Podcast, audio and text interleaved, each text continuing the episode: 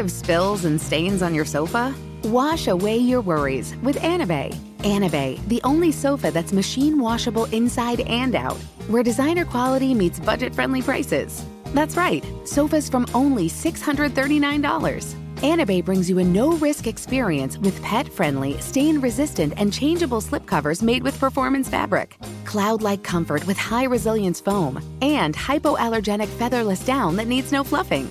Their steel frame ensures longevity, and you can rearrange the modular pieces anytime. And here's the cherry on top up to 60% off site wide.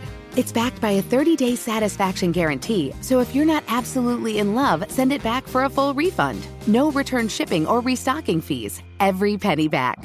Join the revolution of easy, clean, stylish living with up to 60% off at anabei.com. That's A N A B E I.com. Offers are subject to change and certain restrictions may apply. You don't put those inside of you, do you? This is a show about women. I mean, you do? Yes. Finally, a show about women that isn't just a thinly veiled aspirational nightmare. It's not hosted, not narrated. We're just dropping into a woman's world. I found out when my dad was gay when I was 10. We were in a convertible on the 405 freeway, listening to the B 52s. Looking back, I should have said, This is gay. This is already all gay. Listen to Finally a Show on the iHeartRadio app, Apple Podcasts, or wherever you get your podcasts.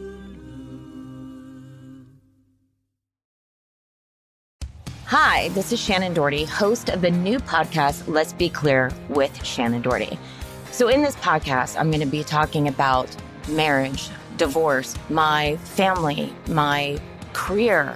I'm also going to be talking a lot about cancer, the ups and the downs, everything that I've learned from it.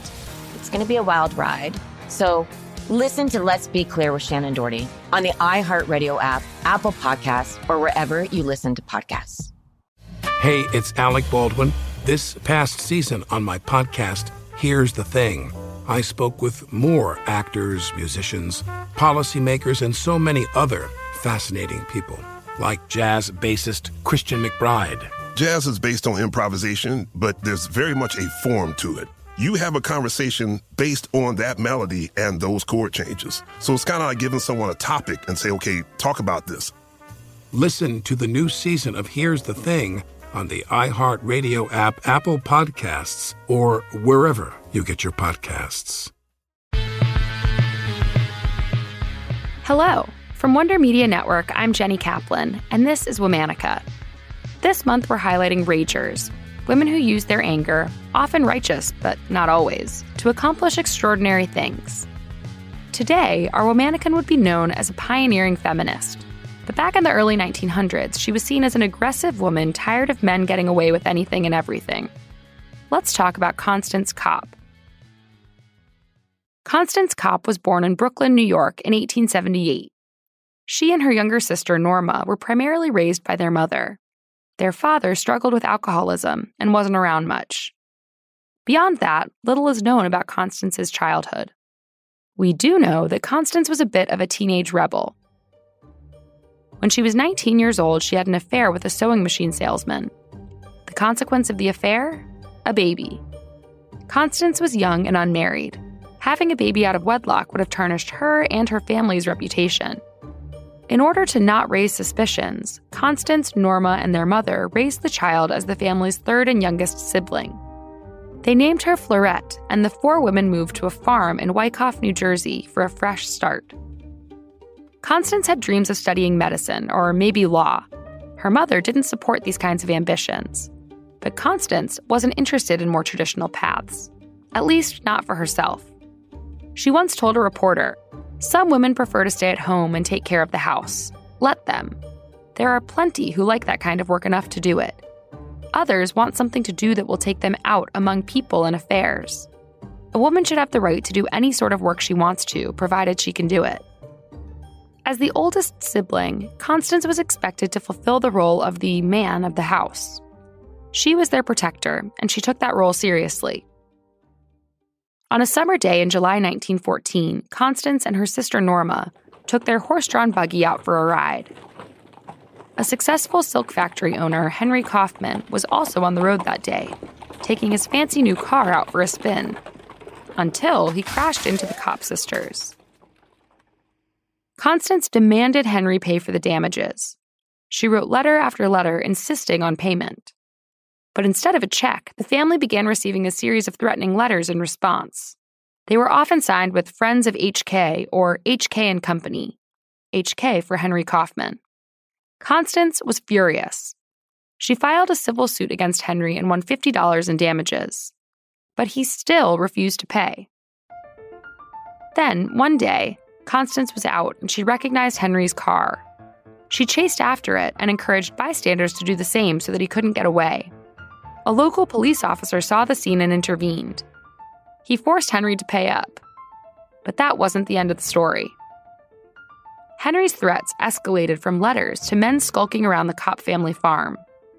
When they fired gunshots under the bedroom windows, they'd gone too far. Constance went to the police for help. Most of the cops dismissed her. They didn't want to be on the wrong side of a wealthy family. But Bergen County Sheriff Robert Heath listened. He stationed a deputy outside the Kopp home for protection and frequently checked in on how things were going, and gave each of the sisters their own revolver. Constance always carried hers in her purse. Still, the letters kept coming. A few months after the initial buggy crash, the Kopp women received a letter demanding $1,000 or else their house would be burned down. With her gun tucked away, Constance went to stake out the location where the letter had said to meet with the money. But no one ever showed up. The next year, in 1915, Constance's mother got a letter threatening to abduct Fleurette and sell her into human trafficking.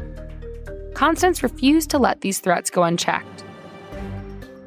She worked with Sheriff Heath to uncover who was behind the campaign. Their search led them to an ex convict named George Ewing. On June 2, 1915, Constance and Norma took Henry to criminal court. Sheriff Heath corroborated their stories, and a handwriting expert confirmed Henry and George Ewing were behind the letters. The two men were found guilty and were thrown in jail. Constance was awarded for her detective work. Later that year, she became the first woman sheriff's deputy in the whole country. Constance was happy to officially be on the force. One of her most lauded cases involved tracking down a runaway prisoner, Dr. Reverend Baron Herman Albert von Matthesius. He had already slipped through the fingers of the police twice before. Sheriff Heath and Constance went to the house of the doctor's close friend.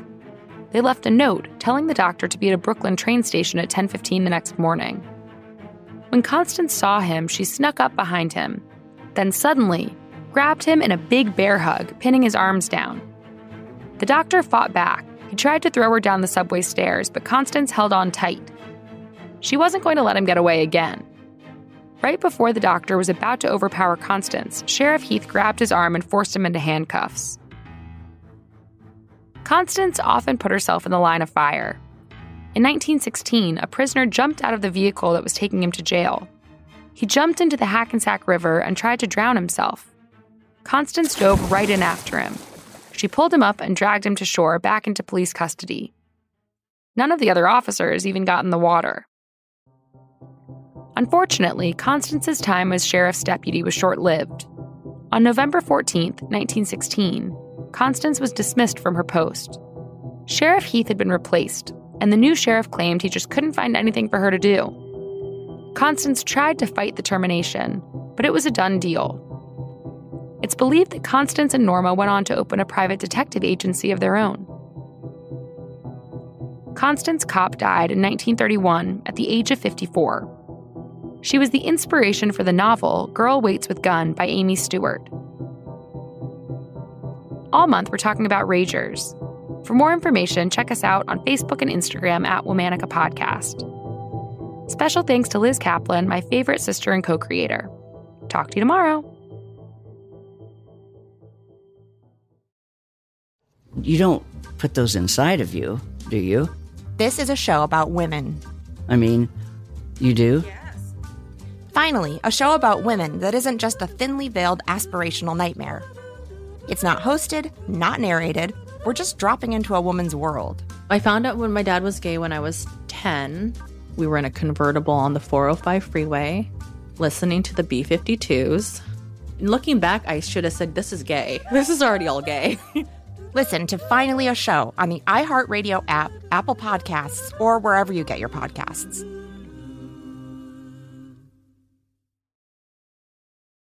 Hi, this is Shannen Doherty, host of the new podcast, Let's Be Clear with Shannen Doherty. So, in this podcast, I'm going to be talking about marriage, divorce, my family, my career. I'm also going to be talking a lot about cancer, the ups and the downs, everything that I've learned from it. It's going to be a wild ride. So, listen to Let's Be Clear with Shannen Doherty on the iHeartRadio app, Apple Podcasts, or wherever you listen to podcasts. Hey, it's Alec Baldwin. This past season on my podcast, Here's the Thing, I spoke with more actors, musicians, policymakers, and so many other fascinating people, like jazz bassist Christian McBride. Jazz is based on improvisation, but there's very much a form to it. You have a conversation based on that melody and those chord changes. So it's kind of like giving someone a topic and say, okay, talk about this. Listen to the new season of Here's the Thing on the iHeartRadio app, Apple Podcasts, or wherever you get your podcasts. Hey, I'm Jay Shetty, and I'm the host of the On Purpose podcast. And I had the opportunity to talk to one of Hollywood's major icons, Michael B. Jordan. In our conversation, Michael shares the highs, the lows, and everything in between, offering a genuine glimpse into his world. The closest to getting what you want is always the hardest. People give up right before they get what they've always wanted to get. Listen to On Purpose with Jay Shetty on the iHeartRadio app, Apple Podcasts, or wherever you get your podcasts.